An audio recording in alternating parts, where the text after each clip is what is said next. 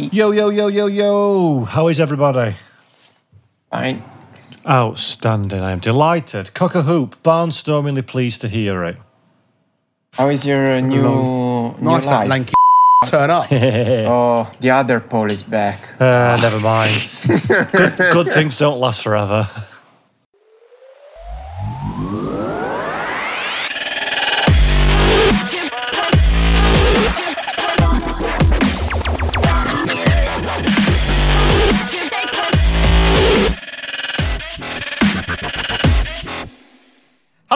And welcome to another edition of the Race Department podcast, your favourite sim racing and motorsport related one.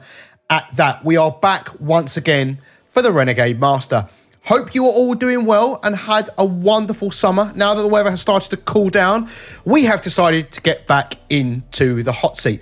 Now, I had planned on what we'd be discussing this week, but there were some cross wires and we somehow ended up doing another listener questions edition. So you have to wait a couple of more weeks to find out what that delicious thing I picked from the tree of topics. So now it's time to introduce my fellow podcasters who have squeezed into the RD virtual studio. Firstly, the man who cannot seem to understand basic English and who wrote an article I didn't ask him to write. It's Mr. I'm all over the internet right now, Jeffrey. Hey, I, I blame complete and utter miscommunication and a poor definition of the requirements needed. You asked me. Uh huh. Uh-huh. I do have evidence, you know, audio evidence. you asked me what I needed to write originally, like three weeks ago, and then sent me a message saying, "Oh, just a reminder about that article." I'm like, I don't know what it is, so I'll just guess. So it's all You, good. c- you could have checked in with me. I could have done, but I, I just thought I'll throw the dice and see what happens. But hello, mate, and hello, everybody listening at home. Good to be back. Love it. The, the of Paul Jeffrey, guys. The mind of Paul Jeffrey. Uh, secondly, some say he loves Ferrari too much and he's easy to wind up on text. Who would do such a thing to Davide Nativo? Hello, Davide. You can never love too much Ferrari. How are you? Fine, mate. Thanks. How are you? Yeah, I'm very good, thank you. Very good. Good to hear your voice. And at last but not least, he, do you know what? He said today that he would kindly buy us all the new Aston Martin sim rig, even though it costs more in euros than doesn't even include delivery costs. It's Danny Monteiro. I don't recall having said that. Well, I think he did, didn't he, guys? I recall him saying oh, I that. have He'd buy I was- to back that. you were- yeah, definitely. You're not even here yet. What are you talking about? Yeah, we have a lot of uh, we have a lot of text conversations, uh, especially when uh, uh, where we're nearing a podcast re- recording. Uh, the conversation goes up, that's for sure. So this is season two, episode seven. Would you believe? We did take a bit of a break, and to be honest, it's because it just gets so goddamn hot, and I really can't be bothered to sit in a hot room recording a podcast. And I know it, for Davide, he's still got his fans on, so um, it's still hot in good old Italy. Um, so we did this before. I think we did this uh, episode maybe 10 of season one, where we did a questions session. So we got a few questions uh, from our dear forum users. I've closed the thread off just before we started recording this, and I picked a few from the list. But the first one actually comes from our new Discord. Would you believe it? And it's uh, from Michelle Esposito. I, I don't know if I pronounced that right. Apologies for getting that completely wrong. I do say I'm bad at pronunciations. He says it would be interesting to discuss the contrast between people loving the GT4 in ACC and at the same time preferring always GT3 online. It seems to me that the enthusiasm for the multi-class racing in ACC has died a little. It's strange, and I think it's worth an interesting discussion. Oh, can I take that one? Can I take that one? That's Yeah, exciting. yeah. Oh, thank you for the question because you've actually broke into my house and picked that from my very brain. I'm going to do a video on it in the non too distant when I can find a few minutes spare to actually record. I am perplexed, absolutely perplexed. As anybody who watches RD YouTube will know, Race Department YouTube, I got hold of this along with a few other guys a little bit early, did a little bit of content about it, and did a, a- an online race with a few other YouTubers. Blown away by it, absolutely mesmerized. Thought these cars are the definition of what superb looks like. They're just so much better than GT3s. They're incredible for racing. They're a bit slower, so I fully anticipated awesome online racing.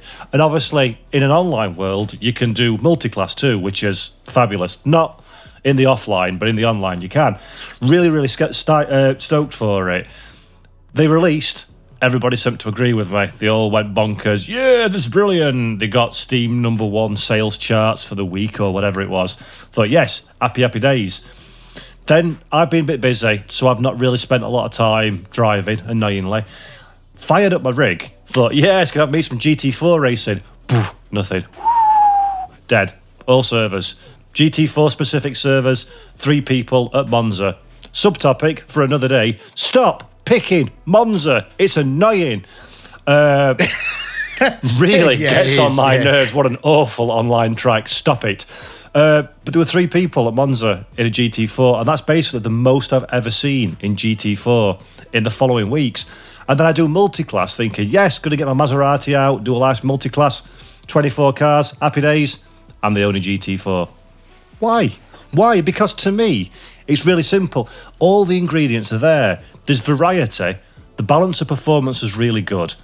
The cars are all very, very different to drive, so there's something for every style. Audio, as you'd expect in ACC, beautiful.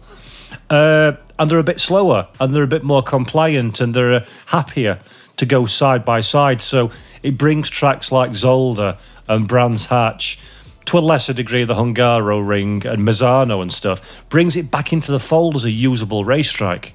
But nobody likes them, or nobody seems to take them online. And I don't get it. And in the early days, when they did first come out, it's sent to encourage all the nutcases, like all the really mental, lousy drivers that just completely forget they're in a racing sim and they think they're doing a three lap hot lap race on Project Cars 3 or something. Just. I had to get a little dig in there for P Cars 3, by the way. For anybody who doesn't know me, I really I- despise I, that game. I did notice. I did clock Yeah. that. You didn't. Now you just spelled it out though. You you I just, just in case it's missed. I don't like the subtlety. It's this. I am aware. no, the subtlety is what you just. You got to. You got to keep with the subtlety. you don't.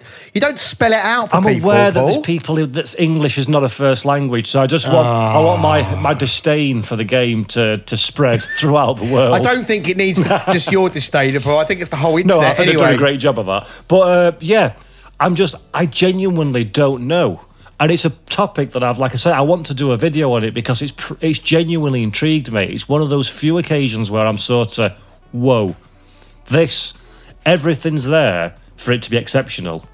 But I don't get it. I mean, guys, anybody else here? What do you think of this? Because to me, I've genuinely not got the answer. Yes, I have an idea, which is um, well, a, a theory. Basically, everybody was super psyched. Like, oh my god, cool! GT4s, we can have multi-class. So everybody was a multi-class. Multi-class will be so cool.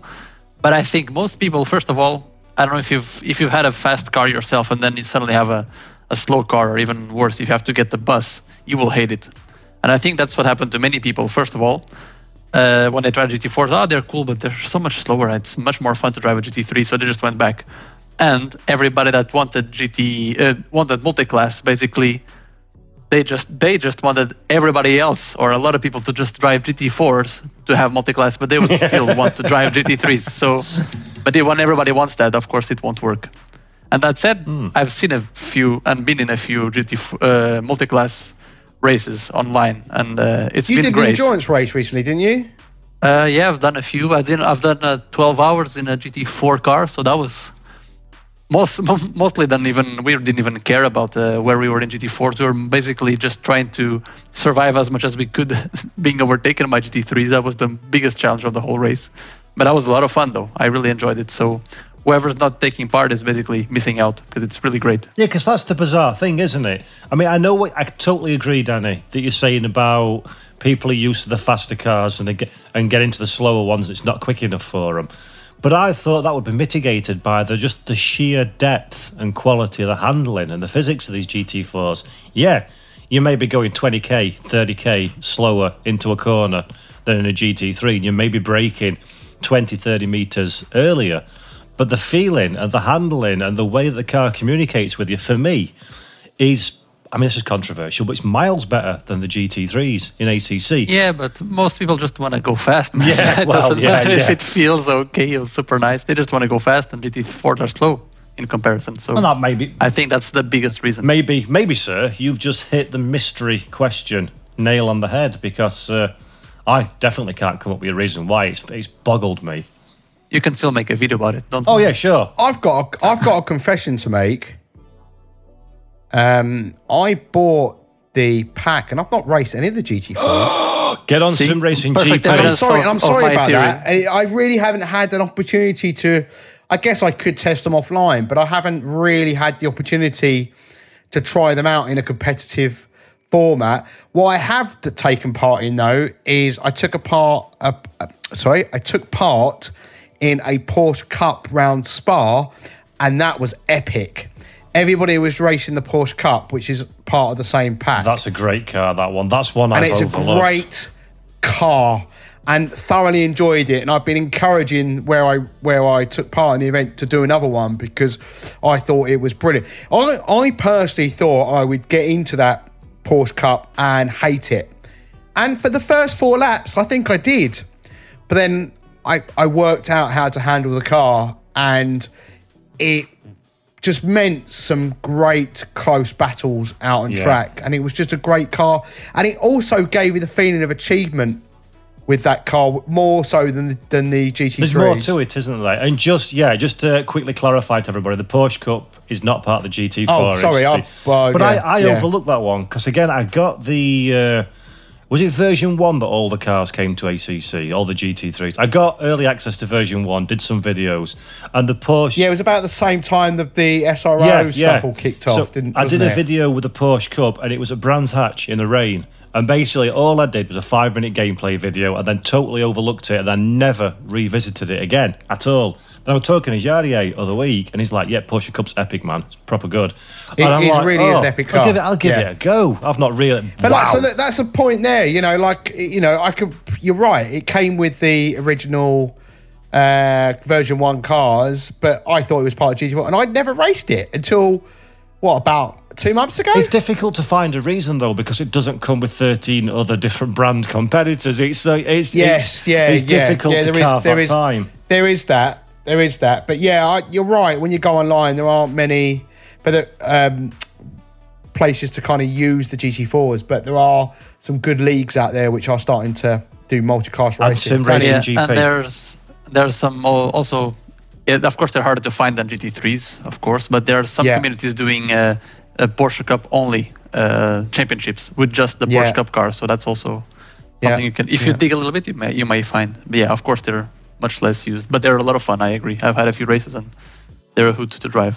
And to you, Paul Glover, if you have even less excuses than Davide for not playing the game because you have the GT4s and you haven't touched them, so I challenge you to do this.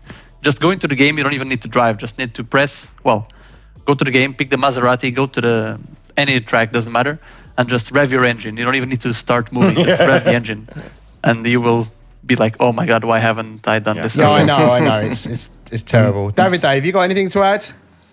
No, basically it was. Because you don't own the game, right? Yeah, that's Yeah. one. uh, Which big- leads us to our next, our big- next question, actually, quite nicely. Alex Townsend slash the GT Formula wants to know Has Davide bought ACC yet? No, man. no, why not? uh, it It's was been on offer, David Yeah, yeah, it was on sale during. Uh, uh, no, not uh, after this Steam Summer sale, but uh, Yeah. yeah, Yeah, it was uh, like 50% off. Yeah, the problem was that uh, I s- stop laughing. okay, I'll mute myself. no, I opened the page, uh, the Steam page. Are you angry because of ACC or are you, are you angry because Ferrari are going backwards? Which is it? Stop talking. Ferrari, is gonna pick pick up the pace again, and it's gonna win ten thousand championships. It's so easy. He's so easy. It's like, it's No, child's play. the- the- but no, in all seriousness, why haven't you bought it? Because the the game was on sale, but the DLC was not. So I said I don't want to buy the game and then not have to play it. So I'll wait that uh, Oh my until the DLC is on sale too. No helping some people, is there, guys? I mean, The, that know. was basically my my fault. So, um, David I, re- I think you should take the next question. Um, Okay. it's more of a serious one, and I'll combine two of them. So we got a question from Bill Golker, which is um, also his username is Billy Bob Senna, uh, Okay. and he asked, "What will sim racing look like in five to ten years?" Hmm. But then Alex Townsend, who just asked if you bought ACC, also asked, "Where do you see, or where would you like to see RD in the next five to ten years?" He goes, "I know we'll be a lot older, and I would still hope to be racing through the arthritis." and the odd accident in the pants. Um, but where would you think you would see? You know, do people? Do you think people will still be playing ACC and classic content to keep the memories alive, or do you think they'll be more interested in the in the modern stuff? Okay, so the um, uh, the first question, uh, the one about uh, how sim racing will look like in uh, five to ten years. Yeah. uh, I have I've actually read that on the forum uh, some day ago, and I thought uh, that it was the the least um, uh, the uh, how, do- how can I say the let's say the, not the right person to answer this question because if you would have asked me uh, five years ago where would i have seen sim racing in five years um, i had the idea that uh, sim racing was going to be just uh, some sort of bubble that was going to burst sooner or later. And instead I was uh, proven completely wrong because uh, five years later, sim racing is uh, stronger than ever, and it, mm, the future looks bright at, uh, at this point. Okay, so let me throw a, a kind of a, a, a, curveball at you there. You're saying that it's. I, I agree. We're in some kind of bubble still. I think, and I think potentially coronavirus has lengthened that bubble, perhaps. Or do you think will help the bubble to grow and exist? I think that uh, um, we will see, depending on how the esports world in general, all, uh, all of the games, you know, not just sim racing, also, you know, FPS and uh, all of the other stuff that's in the esports world right now. Uh, that one is going to dictate how sim racing will fare too, I believe. Uh, I repeat, I may be uh, the, not the right person to answer this question, but I think that uh, it's gonna uh, be the esport world that's gonna, um, you know, mm, dictate how sim racing is gonna, uh, if, it's gonna be successful or not in the uncom- uh, upcoming years. But what about away from sim racing itself, and what about RD in particular? You know, about RD, um, of course, uh, RD is uh, very much tied to sim racing, of course. So uh, the more sim racing will be success, successful and known uh, and uh, searched by people, the more uh, RD will uh, will find uh, richness and grow, of course.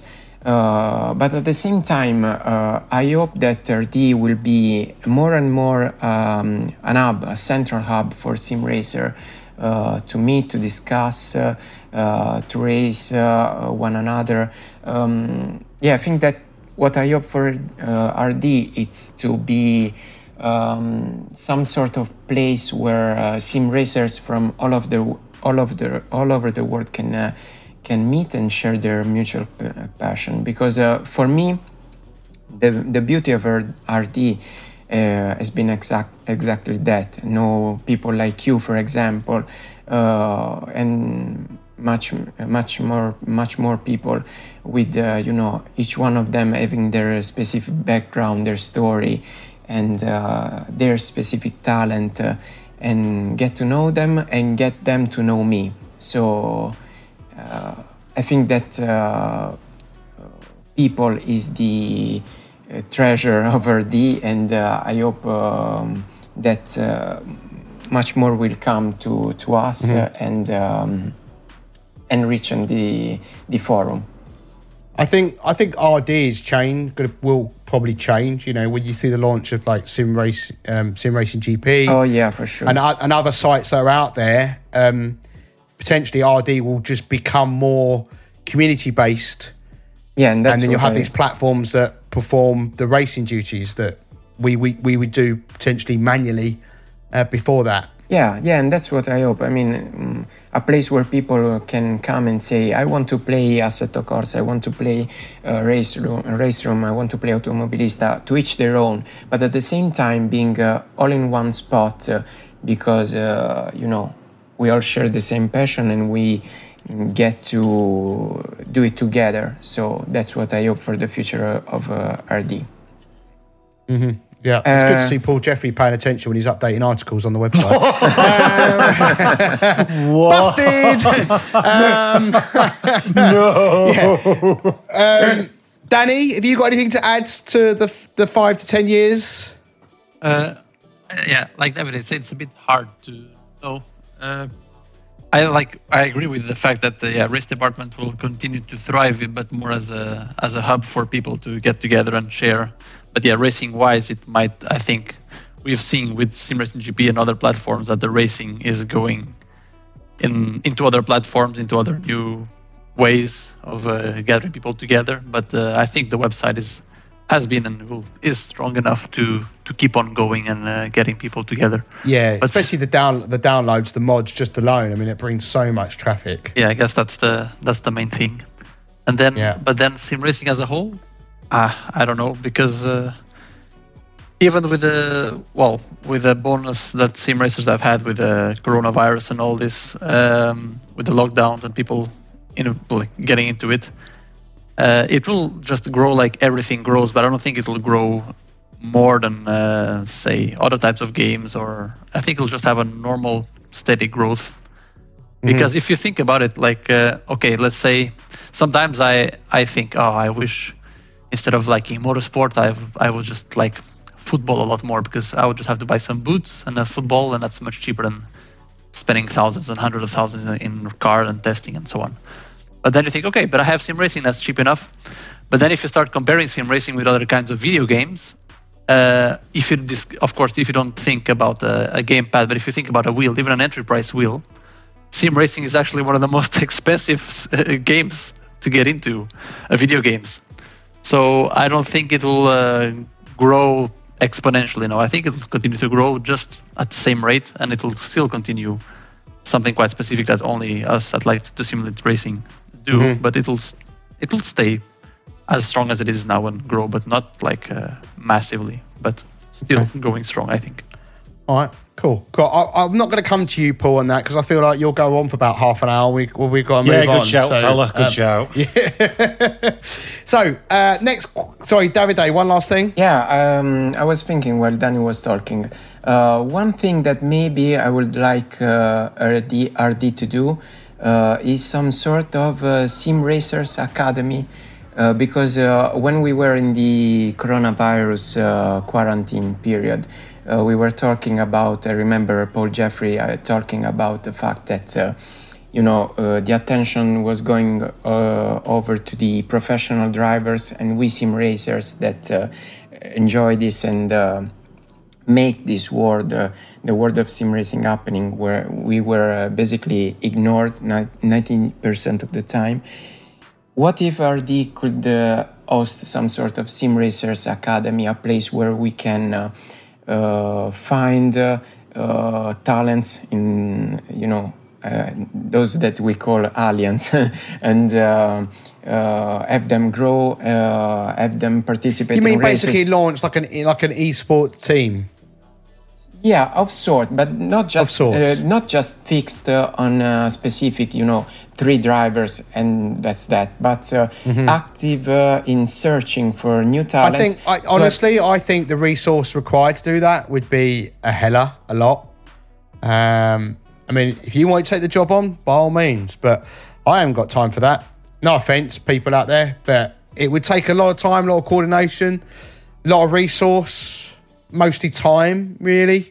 Would you agree with that, Paul? It would take a lot of effort to put pull something like that together. Yes, but then you've got platforms like Sim Racing GP that are absolutely prime to be able to do that sort of thing because you can see the statistics and performance and engagement true. of drivers. Yeah. So Yeah. the old-fashioned way of having a cohort of X number of drivers, putting them through the paces, assessing them with judges is one thing, but we live in a very data-rich society now, and especially with sim racing and online competition in particular, that data's there, and these depends what you want to do with it. And I think maybe there will be some exciting initiatives very similar to what Davide mentioned around SGP that I just don't want to go down that route we're talking about because it's way too early to have those conversations. Yeah, I mean, obviously, a lot of that, a lot of that depends on what information the games themselves chuck out, right? As well. Yeah, of course. what is potentially possible on a platform like that? But, I mean, I have possible, been. I have been doing races on Sim Racing GP, uh, in a in a league, and and it's great to see the information at the end. Um, there's more to come from what I've read, which I'm really looking forward to, and there's more that other places can currently do at the moment around the statistics, but I think they're just concentrating at the moment trying to keep the platform, making sure the platform's reliable and testing new features and whatnot. And eventually, I'm sure the stats they'll be able to kick out will be beyond epic. So I'm um, I'm excited for the future of that. Right. Uh, okay. So next question. This comes from Jacob C62. Uh, let's see who wants to take this one. Let's imagine that Codemasters has everything they need to create a NASCAR title to go alongside their F1 series without sacrificing the quality of either game. What would, in your opinions, Codemasters have to bring to the table not only to produce a game that NASCAR fans would choose over the Heat series, but also attract sim racers who might not even have an interest in NASCAR in real life? For example, he says, I personally feel as though dynamic rival r- rivalry system, or if you prefer fluid, real time, and sim- and similar synom- synonyms, would have to be in place, similar to the one using EA titles in the mid 2000s. Paul's put his hand up. Let's go to him. The short version, and I will do the long, serious version afterwards. The short version is for Codemasters to produce a NASCAR game better than NASCAR Heat 5 or 6, whatever it was wouldn't take no, much, would it? It's basically don't pro- don't produce a steaming pile of turd, and then you've won. so I have flushed things down the toilet that arguably are better than NASCAR Heat Six. Uh, it was awful. Like not awful as in oh I don't like it, so I'm going to call it awful.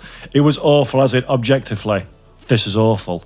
Uh, should never have been released. It's basically an. Uh, uh, if I remember rightly, looking at your review, Paul, it's an a, a game console port to PC. But a poor one. But a poor one. But a poor one, and they haven't even like changed the menu options, so you don't know what buttons no, to literally, press. There's, there's, there's points in the game where yeah. it's quite literally press button forty two seven DF squared. To be Pray fair, tell. that's what F1 yes. games tend to have in common, actually. The button. But if you do press the button like, on the F1 games, it then brings you the equivalent PC button. It does. Up. Yes, it, it, does. It does. It's awkward and it's poor on the F1 games as well. But in NASCAR, it's just it's it's simply not thought through. Not thought. It's not okay. been any thought to it at all. But that aside, the actual core game is awful anyway. So the force feedback is, and I am no technical guru, so I might be speaking a little bit out of turn here, but it's like X input devices. So they've not even configured it for a force feedback steering wheel. What they've done is they've just used, they've patched in some generic software out there that says, by doing this equates to a left hand turn, and this equates to a right hand turn. So there's no linearity or development skill in going into making it into a force feedback. It could be a piece of cardboard with a spring on it. The system doesn't know. It's really, it's offensive how poor it was. So to answer the question in detail, I I've said this a load of times, and I mean I like NASCAR. I'm a NASCAR fan. I'm based in the UK. I don't have. Uh, Premier Sports or BT Sports, so I don't get to see the races live. So my, my, my watching of NASCAR has reduced hugely in the last few years, but I'm still very much a fan and I love the discipline of oval racing. So to produce a game that's NASCAR centric, but in the same vein as Formula One, the 2020 Formula One, which I think personally is a fabulous title, and I'm still playing it today, which surprises me. Uh, if they could produce that in a NASCAR space, then they're golden. So, what NASCAR Heat does really well is bump drafting and drafting partners, either inside your team or people that you've you've had a good experience with in the past. That's really really smart. But the rest of it. So if you can replicate that, if you can have the fight where you've got like uh, like the, the user submitted some element of dynamic rivals where if you've had a big shunt with somebody they don't like you and they'll hang you out to dry or won't help you but you've got teammates and people that you've played nicely with in the past and they'll come off the pack and do some pack racing with you so you're not hung out or they'll they'll bump draft or tow you and you can do a little bit uh, exactly what NASCAR is. I mean, essentially, it's a 500 mile race where 475 miles aren't important, and then the final run to the flag is. If they can replicate that, but in the realism traded off with ease of access that Formula One is, oh, got yourself a real winner. Got yourself a real, real winner because even fans, even people who aren't NASCAR fans, Um, if they're motorsport fans, I'm sure they would enjoy the pack racing aspect of racing on an oval if it was presented to them in an accessible yet still semi realistic way, just like Formula One is, maybe with a bit of a career element around it as well. Uh, I mean, I can only imagine the multi choice questions that you've got when you cross the line. Insert your 10,000 sponsor names and God to thank for the end of this race. That'd be awesome. You're going to press it really quick. I'd like to thank my Miller Lite Chevrolet Corvette Racing, Penske, Team Miller driving, SO Formula thing, and my family for this victory. That'd be awesome. Pressing all the buttons really quick to get it. But yeah, I think they could be a real winner. Real, real winner if they pick up the mantle and do it. But whether they do or not is an entirely different question. Yeah, I don't know if it's got the same kind of mark market. I think in the US it would F1. because the US it's yeah, massive. not worldwide. I think that's why they because because F1 in the US isn't necessarily as big as it is across Europe, right? And that's the thing, So though. That's what it's kind of flipped that's on my head problem A a little. bit with studios such as Codemasters. And I, I t- I'm not criticising because I totally understand that they've they've got to make as much profit as they possibly can. Going after the Yeah. coin, buddy. And Yeah. you see things like Reiza Studios for AMS and Studio 397 for R Factor and Kunos and all the the, the the hardcore, shall we say, Sims. They could make a hell of a lot more money if they produce a third person shooter or a console game like Project Cars have gone down. But they do it because they want to make enough money to put food on the table and have a nice life, but not become billionaires out of it. Whereas Codemasters mm-hmm. are going for the, the long game of more accessible for everybody and selling more units, basically, making more money. If you made a quality NASCAR game in the US alone, you would earn a crust. Yeah, so would, you're right. let's just put some of those resources and skills and let or IndyCar Of as course, well. An IndyCar sure, one would sure. be would be banging. yeah, I mean? I mean, to be fair, you can apply that to pretty much any series that's currently half decent. But if they could just make a good NASCAR game, get it out of the mediocrity that it's in now, you could. You're not going to lose money as a studio. You're not going to go into debt. You're going to make a few bob. You can probably buy yourself a nice Porsche, but you're not going to make tens of thousands or hundreds of thousands or millions that they make with Formula One, and that's fine. Surely, let's let's help the industry and give fans end of the day nascar fans are a very loyal bunch of people especially in north america and they've not had a game that warrants their level of dedication for the sport. And that frankly as a fan of motorsport it's just it's a shame it saddens me that they've not had what they deserve which is aside from the nascar content in iRacing but that's a bit different because it's the models but not necessarily the whole series experience. the license, yeah. They've yeah, not had that's what they deserve, and they deserve a NASCAR game, pure and simple. They deserve it as much as a Formula One fan does, and I'd like to see that happen. Okay. All right. Okay. Well, I feel like that Paul's done that one to death, so we'll Sounds move. Uh, we'll I'm move on because I'm conscious. It's been a that- while since we've done one of these, and I just want to talk. I, I know it's okay, mate. It's all right. It's okay. So right. I mean, it's not as if you haven't been talking everywhere else for God knows how long doing your commentary, and you're st- still chatting away now. Uh, okay, so let's see if Davide or Danny want to take this one. This is from Mantas Iskanastis. I've got no idea. Will the historic content appeal completely vanish from sim racing in the future?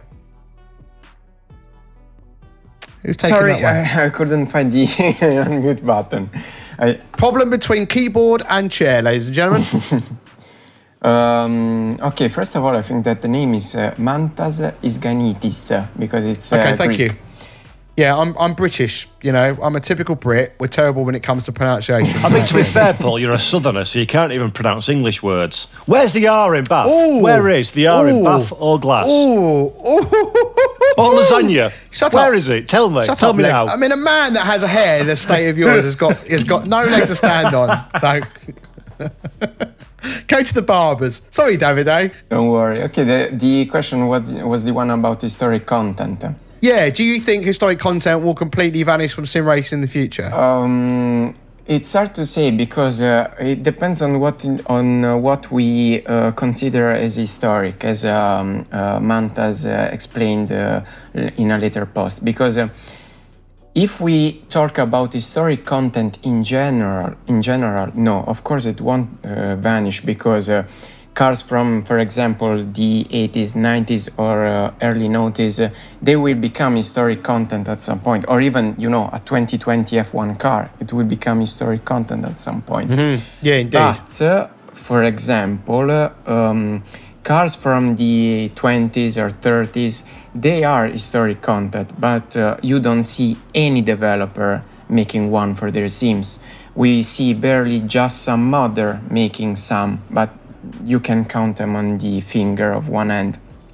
So, for example, as Mantas was saying, cars from the 60s may become, uh, you know, uh, may vanish, disappear, or become not popular anymore in uh, in the future at some point. That's something that uh, indeed might happen. It, it, it all goes with the uh, generations uh, that um, that live in a way and that play sims in a more specific sense. Because for I think you just hit the nail on the head there. Yeah, yeah. Because for example, I grew up. I grew up uh, uh, watching the movie Grand Prix, we, we, uh, that is uh, revolving around the 1966 F2, F1 season. Yeah. So I love those cars. But if you talk to the majority of the people of my age, which is 30 years old now, uh, they do prefer the cars from the 90s onwards. So if it was for them, you know, there was no need for cars uh, from the 60s or 70s in Sims. So I think that, for for example, 20 years from now, might be very well that uh, no one will be interested in a, a car from the 60s, 70s. Well, okay, so what, what about if I throw this at you then? So we're all talking about you know, we look at Formula E and we look at uh, uh, cars on on the roads these days. I did an article a few months ago about, you know, is it time now to buy an EV? Mm-hmm. In say twenty years' time, racing may not be using a combustion engine.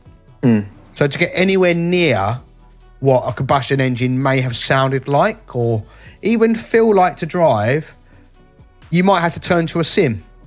Yeah, yeah. Mm you make me think of an article that I've read some time ago in which the uh, the writer was uh, mm, saying that uh, it is li- uh, likely that in the future uh, combustion engines or you know cars uh, with a in which in which something explodes inside yeah, um, yeah might become just like now is um, riding an horse. Uh, because he was saying, you know, a century ago, uh, to move from point A to uh, point A to point B, if there was a considerable distance in between, you had to take an horse, and they were uh, everywhere on the streets. Nowadays, you don't see any. The only people that uh, have an horse is uh, farmers, if they need one, or most likely people that ride them for sport. So mm-hmm. uh, combustion engines might become just a sport in the future for uh, you know uh, not uh, uh, just rich people because mm, yeah of course like for example caring for a horse requires a lot of money but uh, there are not extremely rich people that can afford it so it might become possible for a large group of people to to maintain a car with a combustion engine. But still, it will become some sort of a niche uh, sport of sorts. Uh, and at the same time, you're right that sim racing might become a way to preserve them as some sort of mm-hmm. virtual uh, museum, we can say, for people that do, do not want to invest the money of uh, having to buy one and uh, use them use that just for single events things of the like i don't know i hope that my uh, my thought was clear enough, my idea was clear enough. uh, I don't know, you tell me. Otherwise, I try to yeah, make no, a, no, yeah, a short it makes, version. It, yeah, no, it makes it makes sense. I do, I do. You just made me um, think about. I think it might have been Porsche that released a VR yeah, experience yeah, exactly. where you could walk around like a Porsche museum. Yeah, with the very condensed version of the Targa Florio. yeah. Please, someone yeah. do the entire version. All of the no, not Targa Florio, the Mille Miglia. Uh, oh yes, please do a uh, full one, somebody. Please. a thousand and six hundred kilometers long. yeah, yeah. It was Porsche that made. Um, uh, some sort of uh, yeah virtual museum of their cars Yeah. and uh, the most important races in which they won. So yeah, Yeah, because I think yeah, I think you're I think you're right when you talk about the age thing. Because obviously, if you sat my dad down and you were like, oh, you know, what car kind of gets him kind of excited would be completely different to me. You know, when I was growing up, yeah, exactly. you know, kids kids had the Lamborghini Countach on their walls. yeah. You know, like And now they have it's the different different different generations and- and now they have the LaFerrari, for example. Yeah, exactly. Yeah. Um, you know, some would argue probably not as lively as as the Lamborghinis of old, but um, yeah. Yeah, true. Oh, uh, uh, Paul, what, what, what's the problem? Nothing. My pronunciation. Nothing. nothing. I shall remain silent and just chuckle slightly to You're- myself. Uh, yeah, I know. Yeah, That looked like it had a swear in it. Countach. Countach. Countach. Countach. Yeah, Yeah, that's right. Countach. That's right. Countach. Lamborghini yeah. Countach. It's fine. A Brit Yeah, telling yeah. another Brit how to pronounce. I know, and uh, ironic foreign that. I That's shouldn't be telling anyone to pronounce anything because I am awful at it. Awful at pronunciation. Oh yeah, but I, I, you know, I held my hands up and I, I admit that I am terrible. And even when somebody tells me how to pronounce something correctly, Oh, I mate. still, I don't repeat what I'm I saying. hear. I'm at the episode of Friends where Joey's trying to learn French. And Phoebe says, Je m'appelle Joey. Je wop wop." I'm like that. Oh, what a great episode! What a great episode! Oh, one of the, one of one of the best TV shows And ever. still Um, amusing and entertaining today, despite the fact I've seen every like- episode a million yeah, times. Yeah, I'll, uh, yeah. There's another TV show that I'm currently rewatching on Netflix, which I've just forgot how hilarious it is, and I'm watching that back at the moment. Okay. Thank you, David. Day. I think you covered that extensively. I think that was a good one for you. Thank you. I hope I was not too much confused. No, no, no, you're good, mate. You're good. Okay, so I'm going to botch another name here. Vil Niemann? Yeah. So here we go. When talking about how force feedback feels, what is your usual preference for it? Um, he says those who race in real life can obviously compare force feedback to the real thing on track, but what about others? That's a really good question. That. That's a deep question, that one, isn't it? Ooh, Yeah. A, a question with no right because answer. you know I've I've done go karting for instance. I've not raced a Formula One car in real life or a GT3 car. How do I know what I'm feeling, Danny? Is the right thing? Yeah, it's the thing is everybody has an opinion about it, but in Exactly. but almost nobody knows. And there's a second thing, which is even if you take, let's say, well, as of today, the latest. Let's let's imagine because we don't even know for sure, but let's imagine that ACC is the game that best models a GT3 car nowadays. Let's take one of those cars, and let's say somebody that drove, let's say, an uh, an Audi. Let's say a, an Audi driver has a try with an Audi on ACC GT3, and he has whatever super high high end high tech wheel that gives a lot of feedback information on the wheel. But of course, as we all know, they're missing information on, about the G forces and so on.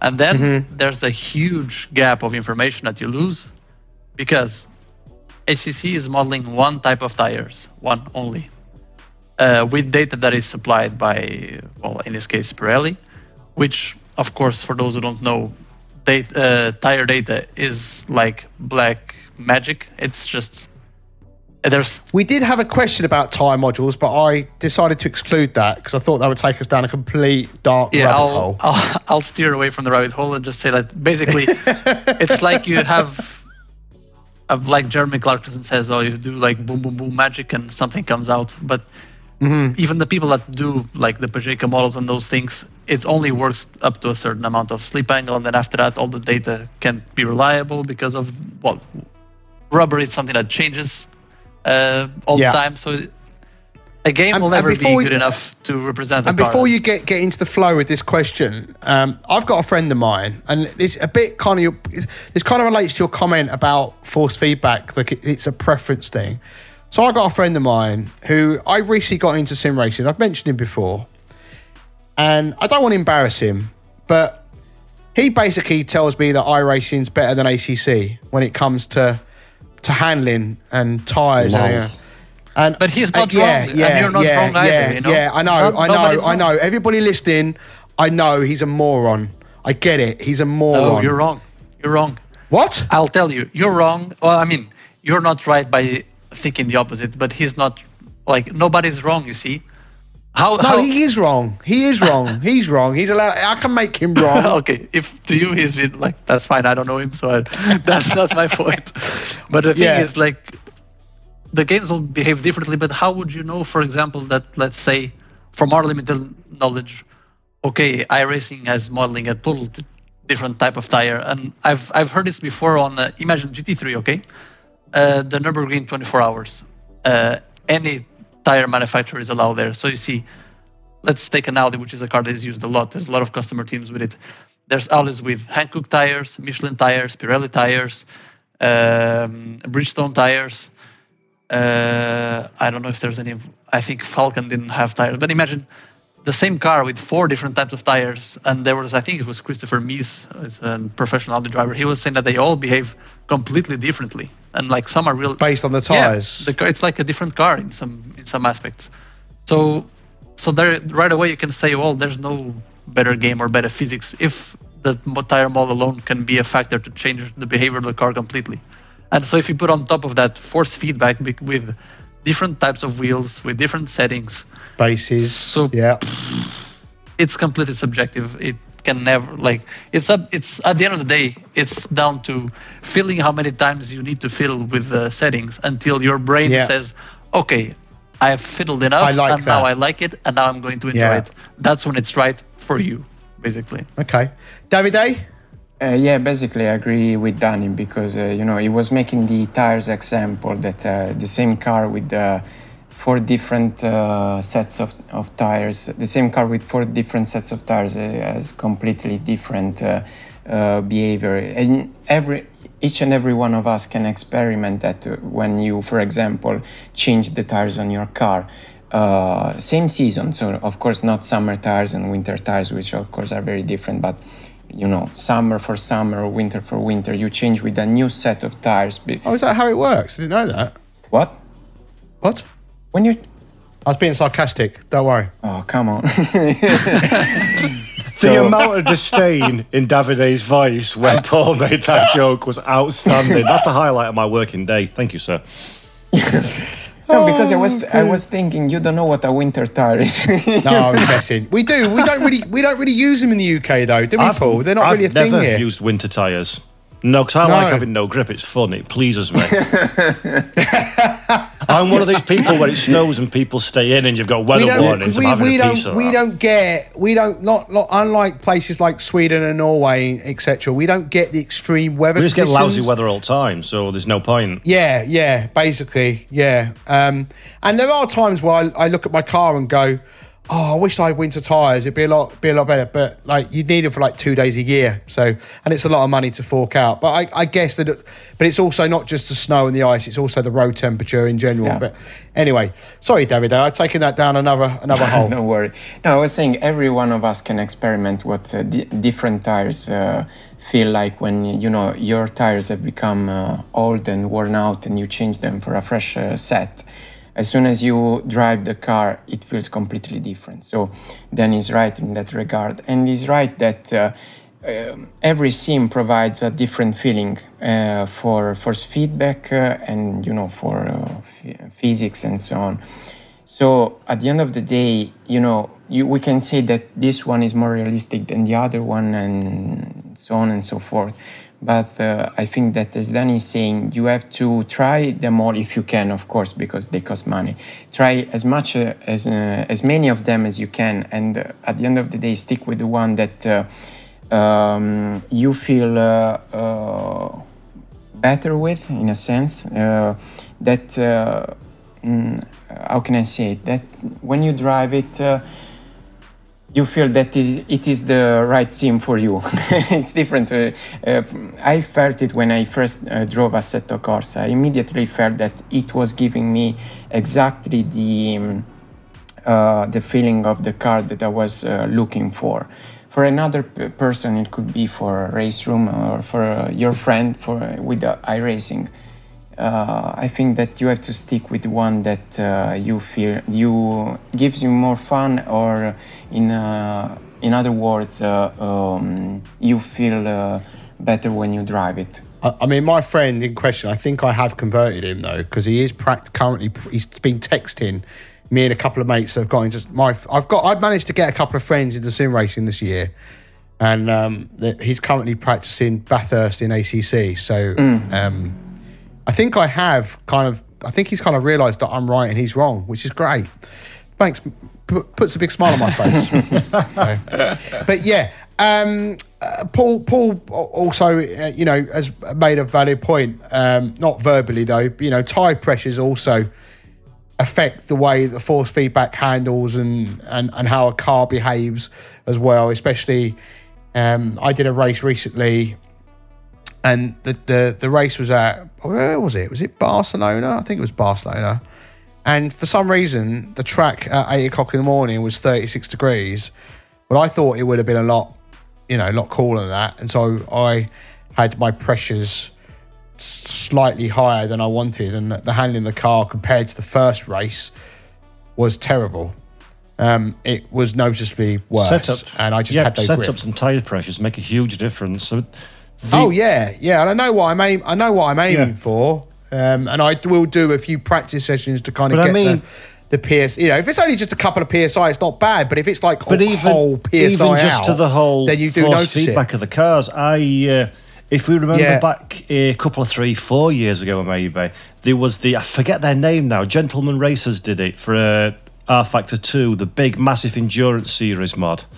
Uh, forget the name of the company now, but they did the big endurance series mod where they had uh, prototypes and GT cars and the Flat Six, which was the Porsche Cup cars. And when it first came out, RaceDepartment were running it as the content in enduro races. That's it, David. Thank you. Uh, they were running it in the RaceDepartment Le Mans series, and I wasn't competing for time, but. Uh, one of the guys on staff, Damien Patel, his team, says, Can I just have a run on the server in your prototype, see what I think of it? And I went on with stock setup and I immediately thought, wow, this mod is awful. The handling's way off. It just does not feel nice or realistic. It's a rubbish, rubbish mod. And then uh, Damon gave me his setup, changed it completely, changed the way the car behaved, the force feedback. The default setup felt like the, it had that phenomenon where the car steers from the middle almost, which is very much like Project Cars and sadly AMS2 as well. Uh, put my setup on it, my force feedback changed, the weight changed, the handle of the car changed, and it became an exceptional piece of content. So there's all sorts, like you said, there's hardware, there's physical car setup, there's uh, the detail car setup as well. Caster settings can change the weight of your wheel, can change the feedback through your wheel. So there's so many variables, and if any one of those variables are off, then that's going to give polar opposite driving experience from one man to the next or one person to the next man woman child whatever. Uh, and that that was never more uh, apparent to me than the Enduracers mod. Uh, yeah put a proper setup on there and that car came alive and it was it had gone from what i considered to be terrible to being arguably certainly at the time probably the best mod for r factor 2 out there and as you well know, as I've said many times before, when it sings, R Factor 2 is the best sim out there as well for me. So that was a beautiful combo. Yeah, well, we'll, we'll take all comments around R Factor 2 as a pin, with a pinch of salt these days, Paul, though, won't we? There, I have no no bias. I separate those two jobs very firmly, Uh-huh, very uh-huh, firmly. Uh-huh, of course, do. We'll, we'll, we'll, we'll go Yeah, on for that anybody who's the end of the listening, buy. R Factor 2. It's amazing. Buy it twice, actually. That'd be even better. That'd be, and then say Paul told you to do it. That'd be amazing. Right. Okay. See what I've see what I've just started there. Uh, okay. All right. So yeah, some great stuff there around the force feedback. Good discussion. Okay. Next one from LN Progress, which is used them on the forum. As EV road car manufacturers continue to innovate and global motorsport slowly evolves to embrace it with official series, what are some new approaches simulators can take to build up EV racing experiences? Now, uh, there aren't many games that have EV based cars, but we are aware that the game that we just talked about, R Factor 2, does have a mod. But it has official content. For no Formula official E, content. We've got it? 2018, 2019, and 2020. Yeah, official official content. Sorry, that's what I meant. I knew it was official content. I don't know why I said mod. Um, and and I th- I I haven't driven it. I haven't bought it and I haven't driven it. And there's uh, one reason is because the tracks don't appeal to me more than anything else. But I but the idea of actually racing a Formula E car or any other EV car, it, you know, it doesn't doesn't not appeal to me in the slightest. Like I would I would drive it and have some probably have some really good Well, do you know what? it. And I know I'm going to get criticism for allegedly being biased, and I'm really not. I am professional enough to put But you've said this before about yeah, Formula, the E content. E. I don't. I'm not a fan of Formula E. I've got. It's not because I don't like electric racing, although I do strongly prefer combustion engines. It's just I don't like the concept. Slow Formula cars on difficult to overtake tracks where there's a lot of contact. It doesn't ring the, my the bells. tracks do let Yeah. it down in and my the cars opinion. are too slow to go on other tracks. So I, I get the whole concept. Uh, it's just not my bag. Uh, so traditionally, I'm not really that excited about it. But I, I'm also uh, a sod for buying loads of content for Sims. I can't help it. So I got the Formula E cars, and honestly, they're beautiful. And I think to me, what that tells me is if a good piece of content is a good piece of content. For me personally, I'm a racing fan. So if it's a if it's a formula or a series or a championship I'm not particularly invested in in the real world, good content's good content and racing is racing. So actually for me in R Factor 2, Formula E is one of the best sim racing experiences you can get. And I would love if I had time in a different life to do a championship in that with people that are really talented enough not to be bouncing off the walls every 30 seconds. Uh, that would be, I think that would be a fabulous experience because the handling of the cars is great, the modelling's lovely. I enjoy the lift and coast and regen battery element as well. That's a, an aspect that's a bit different. And then turning up the power of your battery, which makes a massive difference. If you have it on a low setting and you put it on a high, you find three seconds. But you burn high all the time, you'll run out of juice before the race is over. So, but it's so it's more dramatic than fuel mixture in a combustion engine car. I think the whole package is really, really good, and for me, pound for pound, it's one of the best bits of content. You know, you know why it's more challenging than than, than a, a car that's runs Hmm. on fuel, right? Because when you're, say, you're in a normal road car, right, and you are cruising at 70 mile an hour, you can ease off the throttle and you improve the miles per gallon. In an electric car, the motors just have to keep running at that speed, so they use a lot more yeah, power. so braking performance. electric cars are less economical when they're going Yeah, at speed, and also in a Formula E car, and combustion engines are more economical. And in a when going at Formula E car, the longer your braking distance is, the more that'll recharge the battery for you. So there's lift Indeed. and coast, but there's also extending your brake. This is this is counterintuitive, but it's a fact. Extending your braking distances without slowing you down. So rather than going like 100% brake at 80 meters, go 60% brake at 100 meters and then feed it in. And that's that's an art in itself. That's a very different driving experience. And big, Yeah, I was about to say Yeah. that's a diff- that's a completely different driving Yeah. style to what and other all the races would torque use, is right? low end because it's battery, so it's instantaneous. So you can't floor it on the exit of the corner. You've got to feed. You're feeding the braking, you're feeding the throttle, and you're dancing on the pedals. A he- heck of a lot more than you are in a combustion engine Formula car. And for some people, that's your bag. Some people, it's not. But for me, that combination on a tight street circuit just resonated for me, and I've really, really to the point where I've actually bought the. Uh, there's a modder out there that does paid content, and they've done the Jaguar I-Pace trophy cars as well. And I actually bought. I was going to ask if that's out there it's, yet. It's a yeah. it's a modder, so it's not official content. I dare say it's not licensed, Yeah. so it's moderately dubious that the fact they're selling it. So I'm not campaigning for people to go do that because uh, that's a grey area. But you do Yes. that if you so wish, and I I personally have, and. That's also really nice. It's a very different driving experience compared to the Formula E because they're SUVs, as you would expect. But just yeah, there's that. The R Factor 2 in Formula E. They've got a bunch of tracks, official content, laser scan jobbies, and there's also a guy out there uh, on Steam Workshop that's based. I think he's done 19 or something. So basically, almost every Formula E track that's ever been in existence is available. And I think Studio 397 indicated that they're.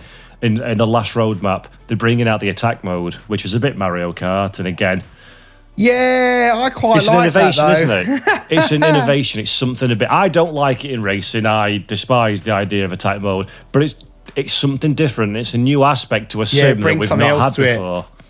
So yeah, interesting. Yeah. And that actually kind of ties into the original question that EV racing, electric racing, certainly from R Factor 2's point of view, eventually it will have brought attack mode, which is something new that wouldn't have been in the sim before. It's brought some modelling in the electric drivetrain unit that again wouldn't have been in there before. So it's brought innovations into the simula- into simulation, which will eventually will filter out to all sims, I'm sure.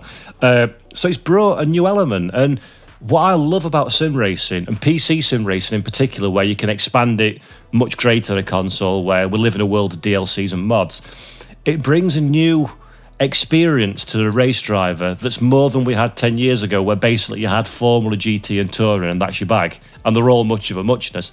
Now we can race a bit of anything, and I say I'm not a Formula E fan, but I love getting in a Formula E car around New York City for something just mm-hmm. totally, totally different. And that's why I love sim racing. That I can fire this game up, any game pretty much. I can race a Group C sports car from the 80s. I can race a 1920s uh, Bentley mod in, in AC if I wish, modern top level GT3 racing, electric racing, and basically everything on the spectrum in between. And that to me is why I'm so proud and pleased to be in sim racing because as a petrol head, that sadly hasn't got millions to spend going doing it in real life, sky's my limit. I can do what I want.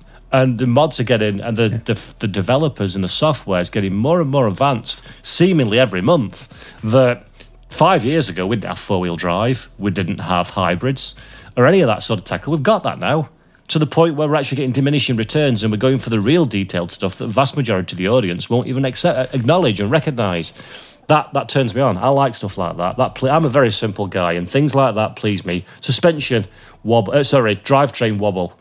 I like stuff like that. Most people don't care, but end of the day, it's a bit dirty sim racing, and you can go for the easy access stuff if you want, if you just want the privilege of having a race. But I like as close to a one-to-one replication, a real world as possible, and all developers to a lesser or greater extent are getting there slowly but surely. So tying back into the where are we in five or ten years question, it's only going to get better. It's only going to get more realistic, I think. I think you're right. David Dave, you got something to say? Yeah, uh, I hope that I get the question from uh, One Progress uh, that we are discussing about uh, right. But um, I wanted to say that uh, the the thing about uh, you know building the experience or the interest around EV cars I think that uh, the problem with uh, electric vehicles uh, is not really the engine, but the car. Because if you take uh, uh, a car that, uh, for example, for me, handles like something from starting from the 50s up to the 90s, so it, a car that likes to oversteer, four-wheel drift, and so on, and you give them uh, uh, give it an, uh, an electric engine, I don't mind because it's it's lots it's lots of fun. the problem with electric vehicles nowadays is that most of the time it's some, uh, what some would say a soulless engine in a soulless car because it's uh, you know the engine is not making any particular noise and the car is uh, glued to the ground for aerodynamic reasons but as soon as you, uh, as you give the car a proper character, the electric engine uh, uh, becomes fun because that's what makes a, a, mm, a, car fun. The, the way it handles, not mm, just the sounds it makes. I'd agree that's, with that. Uh, yeah, I'd agree with that to a point. Yeah. Uh, so, going back to the question, what can simulators do to build around the EV experience? I think that what they need to do is just get the experience right. I mean, replicate every detail of those cars, because that's, for example, what stands uh, uh, seems like iRacing or uh, Assetto Corsa apart from others when it comes to hybrid engines, because they simulate, uh, if not all of the aspects uh, uh, most of the uh, most of the aspects of an hybrid engine, uh, the battery, the store uh, energy, storing of the energy, deployment of the energy, different profiles, uh, and so on and so forth. So, if Sims will do the same with electric engines, replicating them uh, as realistic in the most realistic way possible, that's all they can do uh, it's not their job to make the car more interesting. That's the car manufacturer's job. So uh, Yeah, or the championships. That, yeah, you know, or the series cars, in which right? there is. Yeah, So all yeah, of the, all that the sims have to do, in my opinion, is just get the uh, simulation spot on for every aspect Okay. of how these cars uh, behave, which is completely different from an IC engine, just as an hybrid engine is different from a sim. Uh, You've made, you've made another good point there. What's going on tonight? it's, a, it's a really good night. I think. Something's up. Something's up. I know. We can tell we've had a break. bit- We're all unusual. refreshed. yeah, yeah. Okay. All right, I'm just conscious of the time. Moving on.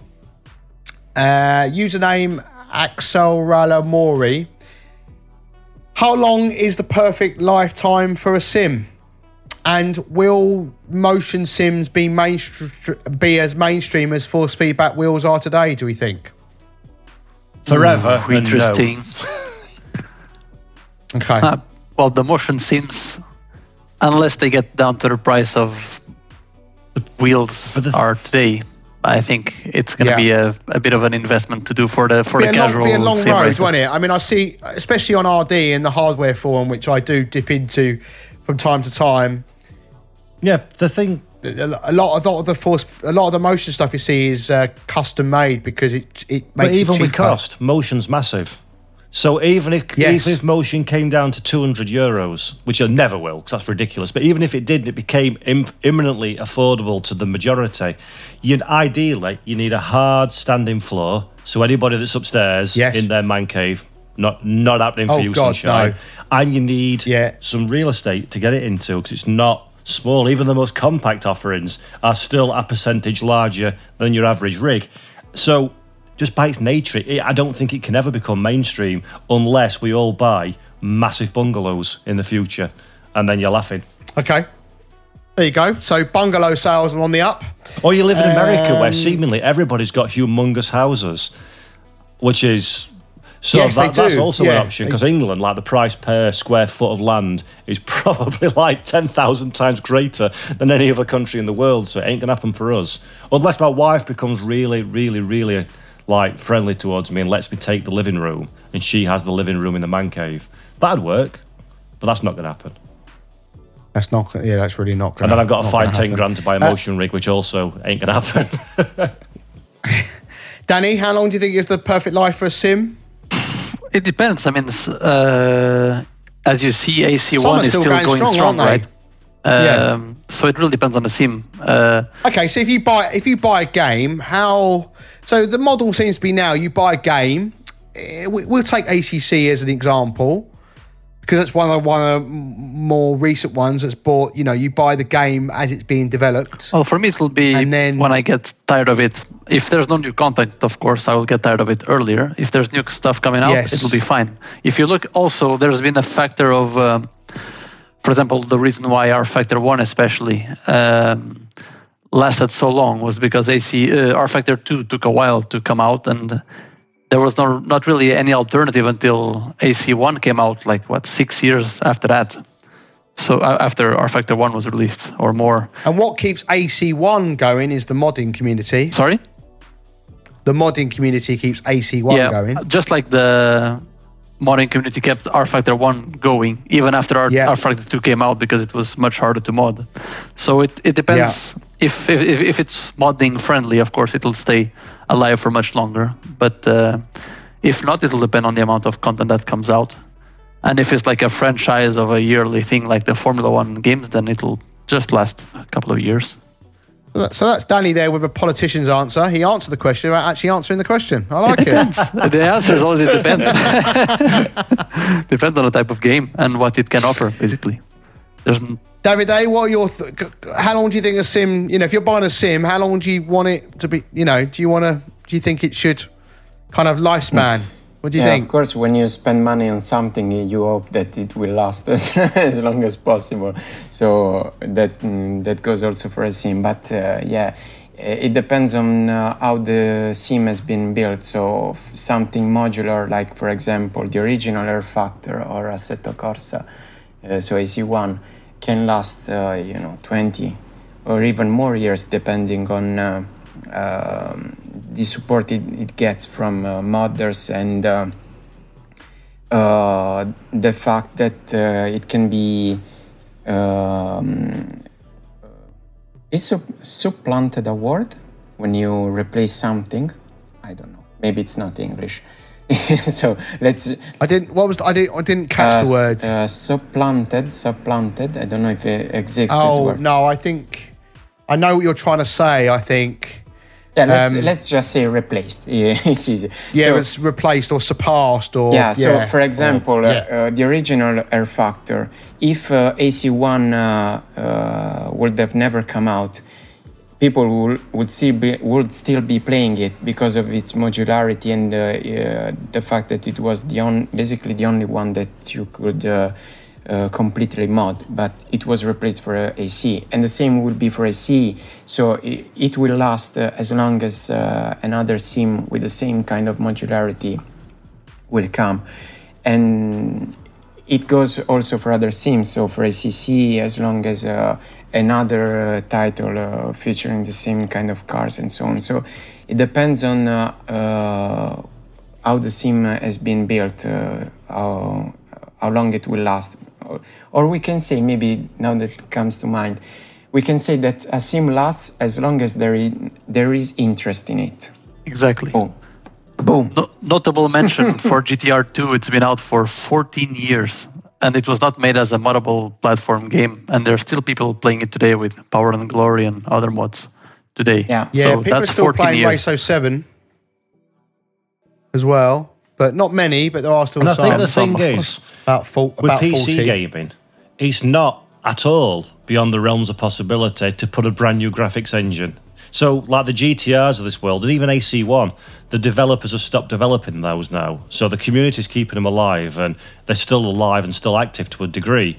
But Rich, Richard Burns Yeah. is one that's still But kicking, yes, isn't the- it? And Grand Prix 3 the still kicking about. Or uh, four, the- in theory, a developer could develop a sim title for 20 years because as soon as it starts getting dated and new technology for graphics comes out, so things like uh, we've seen like the RTX and all that good stuff, just update the graphics engine because physics are physics and they'll always be physics. They'll never change. So as you get more technology in the PC world, you can insert that technology as computers are more capable of doing stuff. You can insert, insert that into existing software. You can build the content roster through DLC and add-on content. You could update the graphics engine or the sound engine or the UI or everything. So you, you can get a game that releases today in 2020. You can continue developing it till 2030. It'll be an entirely different prospect altogether. So realistically, it depends if if a sim, if a software company wants to make a hardcore simulation, like we've seen with Reiza and the original Automobilista that started out as Game Stock Car, then went to Game Stock Car Extreme, then went to Automobilista One. You can keep developing that and keep bolting on new technology and new advances, quite literally forever. Uh, because again, if your core basics are right, if your physics engine's correct, and you put in numbers in, and the game's representing those numbers accurately, physics will always be physics. There'll be more depth to what you can put into it, but as a PC, it's code. You can always add extra depth to existing code bases to represent stuff that you couldn't represent today, uh, you to represent tomorrow. So the games that do tend to do quick turnaround of a new title tend to be the more accessible franchise stuff like Formula One, Dirt Rally. And then you get the long burners like the Automobilistas and the rFactors and the I mean, RaceRoom Racing Experience. That came out in what, 2013? They're talking about having Unreal 4 or at the very least DX12. So when the new graphics engine, if the new graphics engine comes out for RaceRoom, that's going to look an entirely different prospect than what it did in 2013. It already handles entirely differently because they've enhanced what they can do uh, from a physics point of view and the stuff that they simulate. So that has got an infinite lifespan on it until the developers decide to go down a different route and want to release a brand new piece of software, which inevitably will just be what they've learnt up to that point, repackaged and called something new, and then the process will evolve as it would have done if you stayed under the same title. So, yeah, interesting. So was that answer more precise than mine? Do you think? Don't know, mate. I fell asleep. Hey. Right, um, no, I, for me personally, I mean, if you look at games consoles, I mean, not necessarily PCs, a games console lifespan's about 10 years, you know, until they release the next one. It doesn't mean that people suddenly stop playing. Because we're now talking, starting to talk about PlayStation 5 and the new Xbox, which I forget what it's called. Different space reason. though consoles, isn't um, it? Because that is a tangible machine, where a PC's like trig- triggers broom and yeah, well, yeah, but pe- yeah, but I mean, if you look at that, I, I mean, you know, I personally think if I bought ACC, I want that. Thank you, One X. It's the Xbox One X. Um, I want the game to be developed for a minimum of five years, a minimum yeah, for sure. these days. And I think with a lot of sim racing games, it's not necessarily the games that come out every year, like you know, like your F1 2020s and so forth, and you you know other. Like, uh, I don't. I mean, I, I can't. Remember, don't even know when the Gran Turismo game last came out, but that actually has some kind of longevity to credit to it, where credit is due. Um, but again, that's still console relatable uh, because it doesn't come out on PC. But yeah, I would a minimum of five years, and like we've said, the you know, race two thousand seven, and there's still the community picks up these games which have a lot of love. You know, the Grand Prix, Geoff Crammond, was it Grand Prix three or four, whichever one it is. There's still a huge money community out there for that. Richard Burns Rally's got a lot of love, and um, you know, so these games still have some fun out there, even after developers uh, disappear or or give up the ghost. Um, you know, developing the game. Right. Uh, next question. We've only got a few left. So uh, this one's from Dave Thayer. So this is really for Mr. Jeffrey. Since you talk to developers a lot, I don't know how actually how often you Very talk to developers, but Yes. fairly regularly.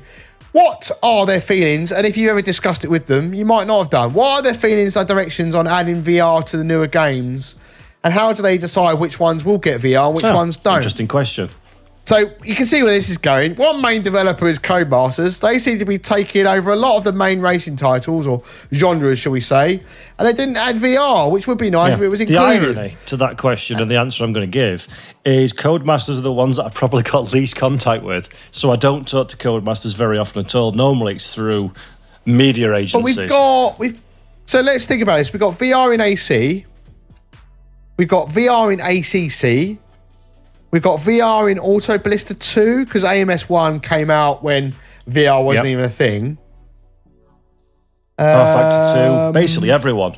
R Factor 2, yeah. iRacing. well, they, they're, your, they're your main sim racing geeky type yeah, so games, all aren't the they? same. I mean, I've spoken, and I shall remain giving no na- giving no names away. One of the sims that you mentioned there, they put, uh, they had no intention of putting VR on, but they put VR on because it was a commercial decision uh, that our partner needed VR for something they were doing and were willing to pay for it. Uh, so they, so Okay. that came in through the back door. Uh, people like Automobilista, for example, they had VR as part came in the box, came in the box. So you Came in you the could Madness engine, it. didn't it? R Yeah. Factor as well. That were always intended to have virtual reality because that's part of the USP of what they do. So it, it, it's it's really like you say all the again it's down to that whole easy access mainstream stuff vr's not a mainstream Yeah. piece of hardware it's not something console users where the most units are shifted applies well, Xbox doesn't even have VR, exactly for instance. so PlayStation 4 does, and I, I think there's talk about there being a newer version of the PlayStation Uh, again, VR. though, it's all a bit dicey there's- compared to but- there's PC for the horsepower that they're dealing. So it's unit numbers, it's shifting units again. Traditionally, and I Yeah. know I'm stereotyping uh, here, so it might not be 100% right, but PC exclusive titles tend to be more for the detail, for the people that are willing to get down and dirty a little bit with it and want maybe maybe Oh, not a game, but they want a sim racing experience. And easy access titles tend to generate mostly on console and are about shifting them, giving a good experience. I'm not belittling them in any way, shape, or form, giving them a good experience, but VR doesn't shift units. And is usually not working with uh, console. So the motivation for Codemasters, let's say, is this example that you gave us, to put VR into a title is very, very minimal because it's development time. The engine's not natively supporting it, and frankly, it ain't going to shift much in the way of numbers. So it's a cost versus benefit. Simple, boring spreadsheet of it's going to cost X amount of money to do. We anticipate it's not going to bring that level of return back, or it will, but it's not high enough to make it worth it. Whereas maybe paying for a license of Formula 3 will cost the same kind of money, but shift X number more units. So I am saddened about it because, as I said at the top of the show, I surprisingly, despite it not being my sort of thing, really like F1 2020. And I think throw a VR headset into that equation. Mamma mia, you've got an amazing experience. That's going to be mind blowing. F1 2020 in VR would be exceptional. So I'd love to see it, but I don't anticipate it ever happening. There is a mod out there that I know that got released about two or three months ago and very early days. And when people played it, it made them pretty sick. Um, so what, you talk about VR legs. VR into F1? No yeah, way. it is out there. Yeah, is it, it is proper VR there. though, or is it that thing where it just puts it on a big screen? In is it three dimensional depth perception VR, or does it put you in a big screen in the headset like we saw for AMS one back in the day? honestly, it was so long ago that um, I saw a YouTube video about it, and I know that it's out there, but oh, I haven't. I haven't revisited it, and, and to be honest, haven't really paid that much attention. But like I say, it made people feel pretty ill oh, when they used it. So it's still still early days, and I'm sure that's piqued my interest though. That dude, if that's proper three dimensional traditional VR VR, then I want a piece of that for sure. That's that might be enough for me to dig my Oculus out and start using it again. I I mean, as you know, I have an Oculus as well, and uh, I bought these new uh, shelving units, and I've silly stupidly blocked one of the VR sensors I need to move, and I'm not that bothered about it now. Like, I if you if if it was a year ago, I would have been going VR, VR, VR, VR, but I've I've kind of not given. I, I kind of have you given just need to fall back in love with it. Get in Assetto Corsa and an open. Yeah, I think I do. Yeah, it's, again, it's it. The, the, the, there were there were a couple there were a couple of things that go against VR, and I think the biggest one is the heat that is generated from yeah, the headset. Sure, yeah, for me, you get very very hot, and I, I mean, I don't know about anybody else, but when I race during the summer, my back gets hot and sweaty as it is. Let I've, I've had to buy some stuff to make my seat smell nice because where I was sweating that much, I started to feel like the seat was starting to stink a little bit because yeah. it's like a, it's not it's not leather, it's like a like a a, a material. So I bought so some guys Febreze. And girls, like, don't well, actually, buy a second-hand rig off, rig off Paul Glover. That's just not going to happen. That's not nice. She just ruined his business. And um, you know, I get a proper sweat on. So let alone putting a VR headset on as well. Because I've upgraded, I know I've talked about, I've upgraded from a Logitech wheel to a CSW 2.5. You know, I am sweating that much more because I've got that much more dynamism from the from the feedback, a lot more force that I'm fighting with. You know, going back to the the force feedback thing earlier on, the question, you know, they I've noticed a huge step up going from that wheel to the to the to this 2.5 like huge huge. And it's revolutionized my gaming. God if i was to go direct drive i'm sure i'd have another um, momentous leap um, as well. But yeah no um, you know, david day uh, sorry danny even. You got something yeah, you, want to, you want to add? like you were saying before um, well, like Paul Jeffrey you're very quiet danny i'd like yeah, to point out. better. so that's better. Learn to use a microphone, my friend. it's about time. Uh, so basically, like uh, Paul Jeffrey said, it's uh, the console games normally shift a lot more units because they're about giving an experience like uh, be a Formula One driver. It's more about the the whole feeling of the whole uh, life of a driver, not just about driving as fast as possible and save a tenth here and there. That's more for the sim racers. And I think the VR is a bit yeah. the same. At least I myself I was amazed by it, and I actually what I liked the most with the VR was doing um, oval racing and iRacing because you're constantly next to cars there, and every time you look left, right, and there's the car there, and that that was really really cool. You can't beat that. But after honestly, a while, it's still that, like that just like you say, it's, it gets really hot. Especially, I did a two-hour yes. stint on rFactor 2, and I said, "Oh, never again." In VR, and uh, it just gets uh, it's a bit more cumbersome in terms of menus, blah blah blah, and then it just wears out. This uh, I wouldn't call it as far as a gimmick, but this uh, novelty thing wears out, and then when you yeah, want to race, quite often and uh, get better. It doesn't really bring, at least to me, doesn't bring anything more that. Uh, yeah, the, the the the button things is definitely definitely a good point. Like seeing buttons on the wheel or seeing buttons on your extra button boxes, and then you hit the wrong. I mean, to be fair, even it, me, even without wearing a VR headset, I hit the wrong button from time to time anyway. Um, also, not help when people decide to give me a blooming drive-through. I think it's just a um, hassle as well. Yeah, it's just a hassle wanna... with VR. It's a hassle getting the headset on, yeah. the thousands of different cables, and get going through the different loading procedures and whatnot. If I, I could live with a heat because I'd just buy a fan or some I'd, I'd, acquire a cooling mechanism that's appropriate so i could live with the heat yeah. i'm certainly not bothered whatsoever about the lower resolution. I don't care about that because uh, resolution is not important to me because the benefits you get from VR are far superior than picture sharpness. For me, it's purely the hassle. And in particular, the reason why I've personally stopped, which is unique to my circumstances, is I don't have a great deal of time to race anymore. And inevitably, whenever I do end up racing, it's when I'm recording something or preparing to record something for RD. So it's just literally not compatible.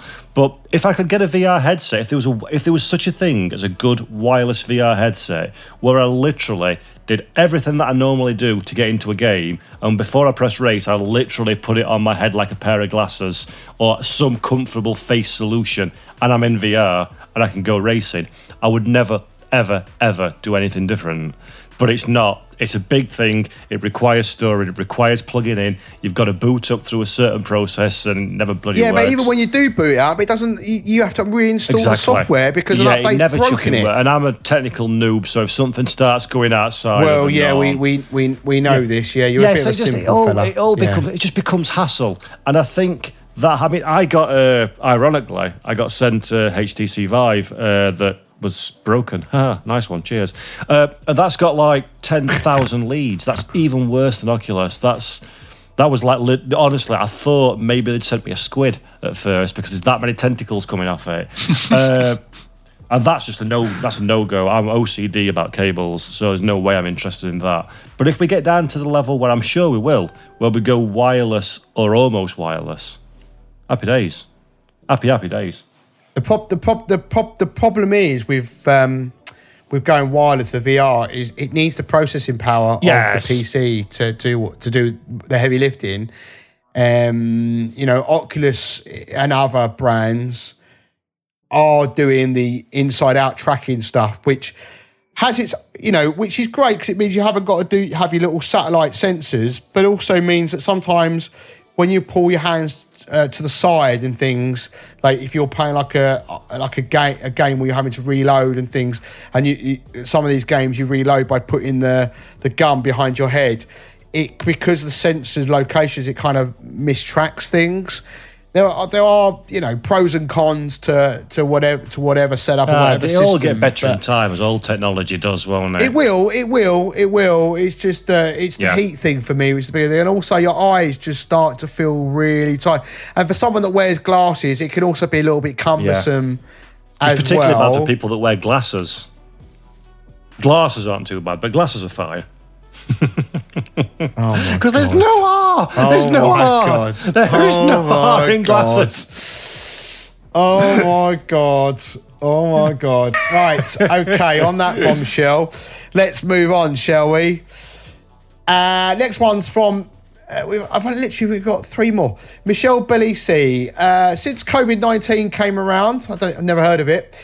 Uh, there's been a perception that sim races' popularity has grown. I wonder how you can measure this. For example, did RaceDepartment's see a positive increasement in memberships since early March? And has there been an increase in activity on the RD forums? Paul, you're probably yeah, best to, boring to cover this uh, one. Thank you for the question, although it's a relatively boring subject, so I'll keep it short. Yes, we saw more visitors, uh, more engagement, a little bit more members, but nothing great shakes. But certainly plenty more visitors. And the biggest test of how much more popular sim racing is post COVID 19 or mid COVID 19 is the fact that doors are open to us now that were not open before. So I can, uh, we've got a video that's going to go live at some stage in near future. We just, I got in touch with Andy Priaulx, who's, anybody who doesn't know him, four time, uh, three time world touring car, one time European touring car champion, and drives for Ford uh, in GT racing now I would never have been able to contact him and say, "Can I have an hour of your time to talk some racing?" But I did, and he's like, "Yeah, yeah, no worries." And I only wanted a short segment from him. We had an hour and a half together, and he was a great guy because sim racing. He he was always his, his son Seb, who was also a racer, was always into sim racing, and Andy kind of found it through lockdown and realised just how damn good it is. So that's the biggest test of how much more popular it is. It's now all pretty much socially acceptable in the real world. I mean, I shouldn't really say it, but when we did SRO last year, uh, when we were on site back in the day when you could travel, I miss those days. Oh, remember those we did our sim racers that won the, the podium, the top three, went onto the podium proper.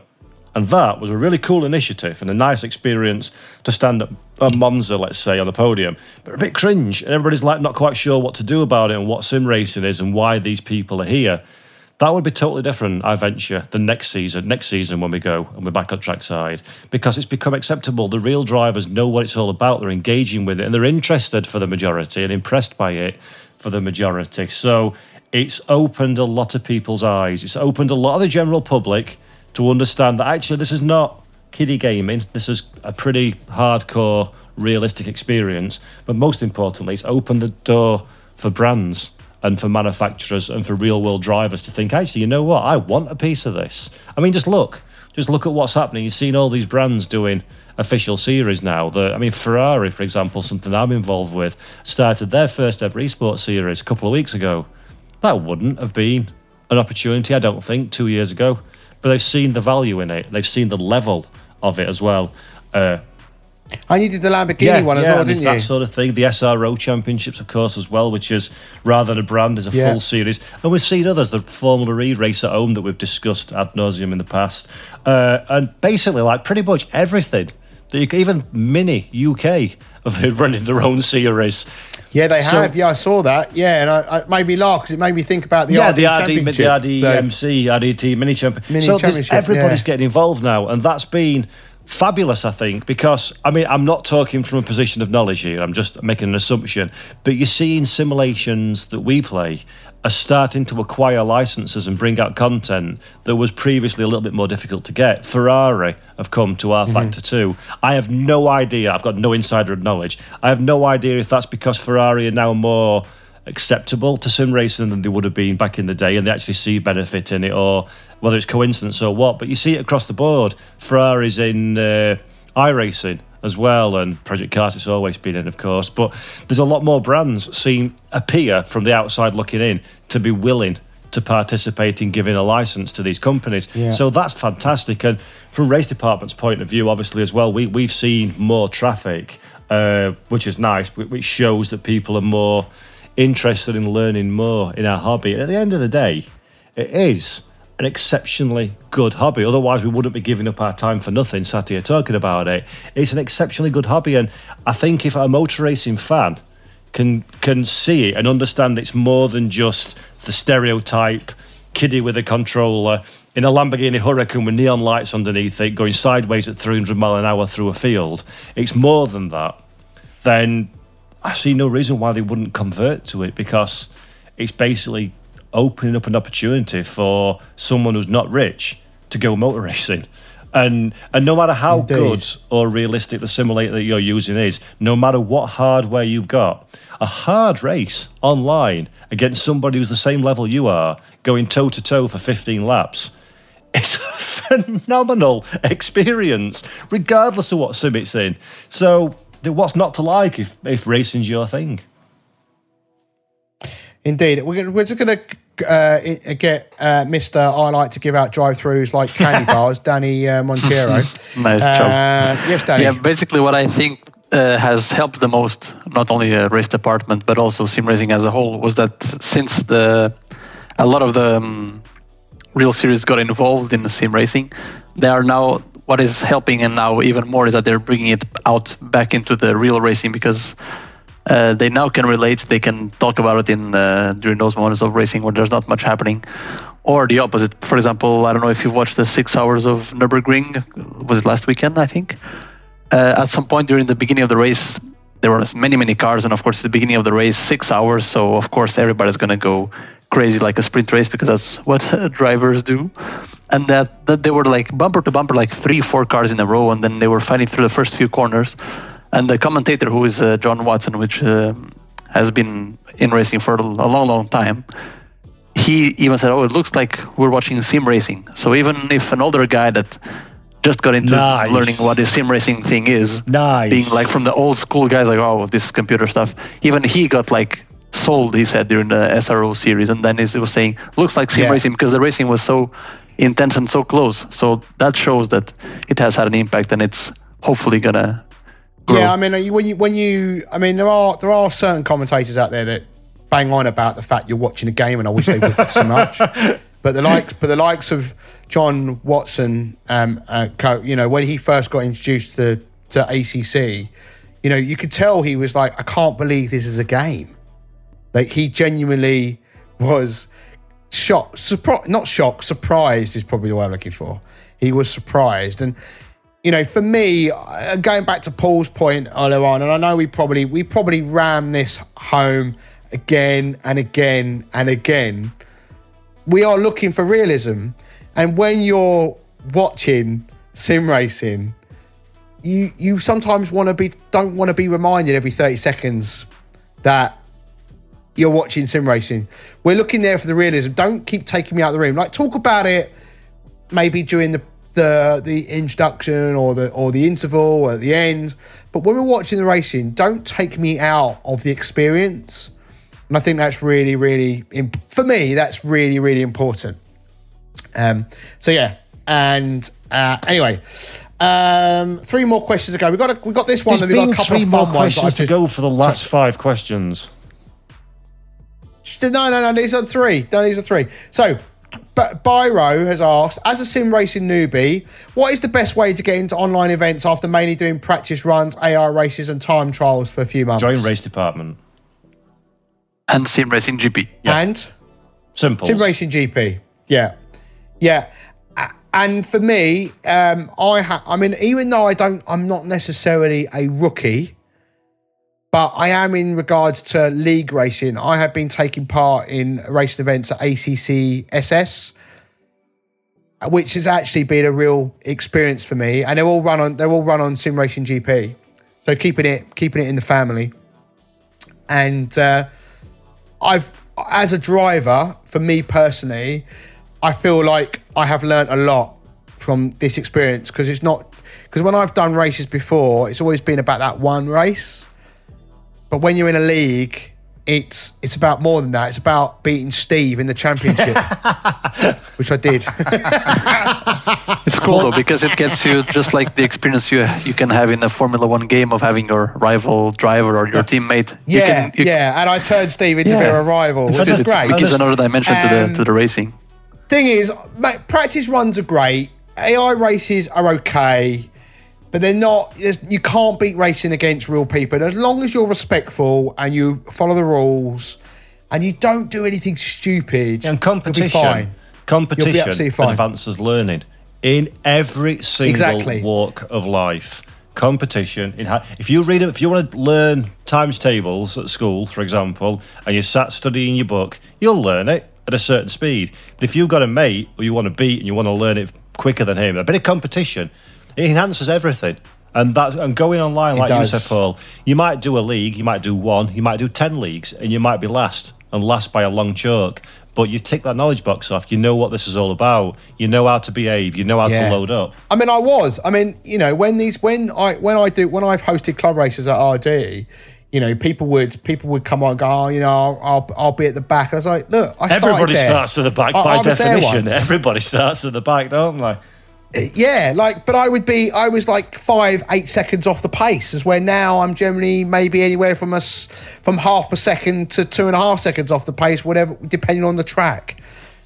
Because some tracks I'm just naturally faster at, but you know, I, don't don't be scared of going. I mean, I I would stay away from your general your general Oh online Jesus! races. Don't do public lobbies. You know, They're just just soul don't destroying. don't do public lobbies because that's just gonna that will just break your heart and just ruin you for the for, for life um but you know, join a community, get involved, um, and, And I have think, a bit like of a you laugh. and Danny said, Paul, Um, I think the beauty of joining a community is you're more often than not racing against some of the faces and names that you've raced against previously. So it be, you become more invested in it because you know who Joe and Jane Bloggs are and stuff. And, you, and you, Yeah. you also build Yeah, the trust yeah, up. yeah. So you know that person X is not going to do something stupid at the braking point or they're going to leave. Like in public, yeah, or you learn, or you learn who the stupid I mean, person I, is. I've yes, raced a lot yes. in the past at RD, and I got to the I got in the habit of knowing that if I'm too wide with somebody, we'll be okay because we're both intelligent. I've got into public lobbies and I've put myself in a very clear overtaking position, and then just get punted off because they're idiots. Because so, and that Yes. takes all the fun out of everything. Then, and then then that you tar online racing in the same brush that everyone's an idiot, and unfortunately, some people will then resort revert to that level themselves. But there's nothing, and I mean absolutely nothing, more pleasurable than racing against people, irrelevant how fast they are, that are sensible and respectful, like we find at RD and SGP and the various communities within it, where you know you can have a race with somebody, you know you can go too wide into T1. Or hey, you and me, Paul, where we used to race together a lot in the clubs, we've been too too wide for two thirds of a lap.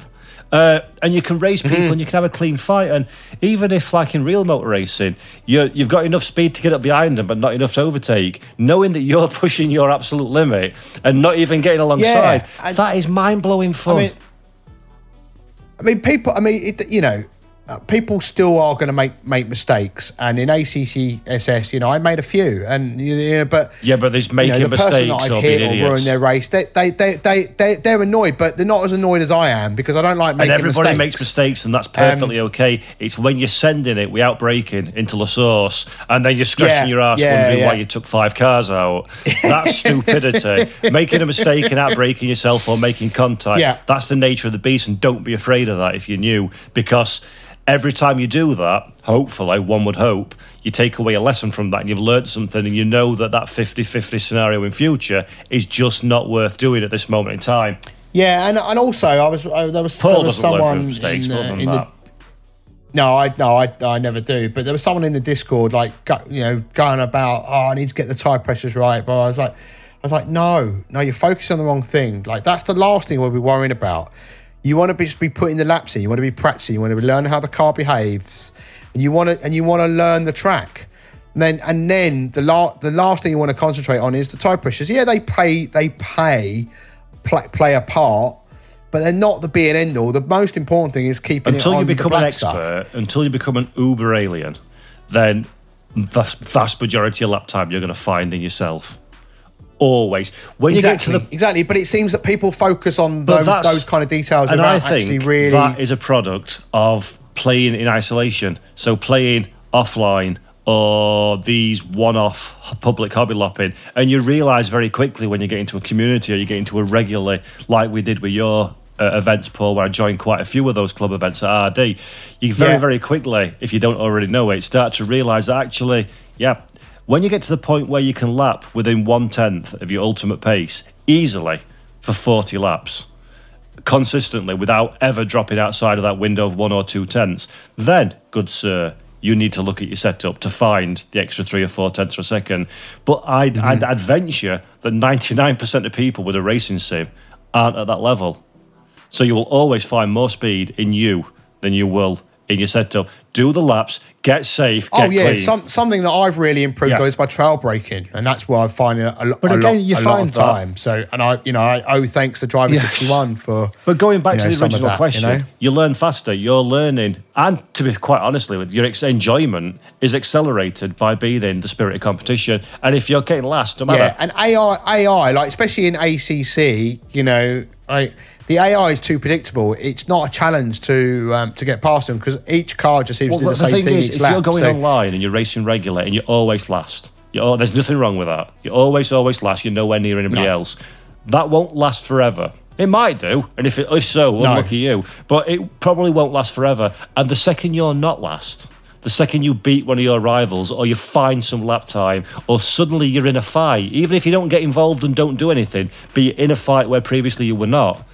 I, I guarantee now, mark my words, this is a set in stone guarantee from Paul Jeffrey. The satisfaction you get from that will be a million times higher than any satisfaction you'll get in sim racing by seeing a tangible improvement Oh, yeah. that will trump beating AI at 110% or whatever scenario you find yourself in, hot lapping on a leaderboard and getting the fastest time, going from being where you're at to step changing up one and racing with somebody or beating somebody is the most. That's why I've spent a lot of money on my gear. That's why I give up basically every minute of my day to do some racing stuff because that feeling is untouched. It's amazing. Yeah, and I'd just like to point out, dear listener, Mr. Mr. Paul Jeffrey is the one that really wants to finish, and um, one, you know, but it's amazing talking, I that once he starts it. talking, you just can't get get in there to cut him off to, to make him stop. At, but in a more serious note, at the beginning of the podcast, I did mention that we had another topic, and the topic that we were going to discuss was about leagues and one-off events and things like that. So, Byro, if you're listening, uh, you know, I would, uh, you know, really be interested for you for the next episode because I think we'll talk about a lot of stuff that you will find really interesting, and not just for you, but other listeners out there as well, because you know it, there are some great things going on right now in the in the sim racing. Well, not not we're not talking pros, we're not talking esports. We're talking just for your, your general sim racing fan, um, like us, and that's what that's what we are. And I put us I put us in that in that bracket. Um, but anyway, I'm sorry, I'm not going to go David Day or Danny on that one because we're basically running out of time, and uh, I'm looking at the clock. I'm thinking I really want to get some sleep. Sorry, so, and I'm sorry, sure you boys, guys are thinking the same. I want to get some So- dinner. Never mind some sleep. Yeah, yeah, I know, I know. Anyway, it's been another great episode of the podcast. Thank you, dear listeners, for um, listening.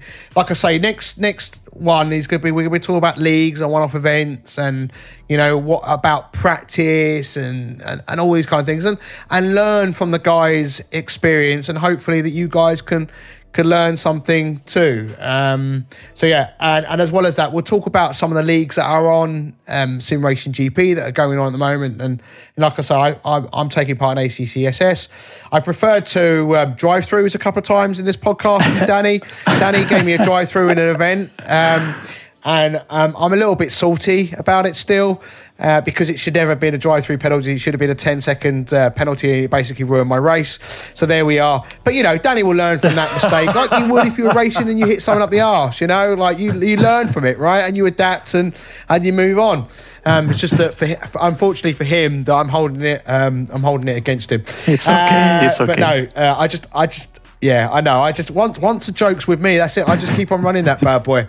Um, yeah, there's a lot of stuff going on there right now. As Paul mentioned, he's, he's involved in the Ferrari um, esports series. I've seen American Truck have got some announcements. Formula One's obviously been doing back-to-back races recently. Uh, Wreckfest has got an update. There's loads of stuff. W W um, RC9, rFactor 2. Paul, do you want to quickly tell us about your new job for Studio hello. 397? Uh, I work for Studio 397 now, whoop whoop, which is very exciting. There you go. Right, brilliant. Thanks, Paul. Uh, uh, obviously, we want to, you know, want to touch on Williams' end of an era at some point as well. Uh, Automobilista 2's had more content. P-Cars 3 has come out, um, and it's been um, highly regarded in the uh, sim racing community.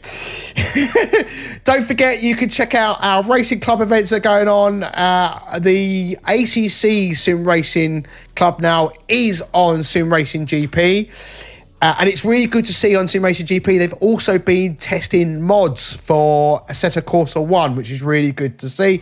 So some of the modded content's coming out. That's tracks and cars and, and so forth. And it's simracing.gp, just so you know, if you want to check that out. If you um, if you are a premium member RD, if you message Bram Hengelveld or you message myself or or if you message uh, what's his name? I've forgotten his name. Anyway, message somebody and we'll give you an invite for that. And uh, yeah, don't we also uh, got our YouTube channel, our Twitch channel, and we're on all the socials. Just search for RaceDepartment, you'll find us. We also have a Discord channel as well. You'll find details about that at www.racedepartment.com. We're also the forum, um, and it's not Steve Worrell, um, it's somebody else. Thank you. But Steve Worrell runs uh, ACC SS, and actually, Um, he did a thing. Uh, video was really, really funny. Credit where credit is due, Mr. Worrell. You have kept me entertained, but also I beat you in the championship, so unlucky you. And you were ahead of me as well. That's, how does that How does that sound? How does that Does that hurt? I hope so. uh, Davide, thank you very much as always Thanks for joining. having me. Yeah, it's been good to hear your voice, Danny. Thank you very Right much, through sir. for you. Thank you.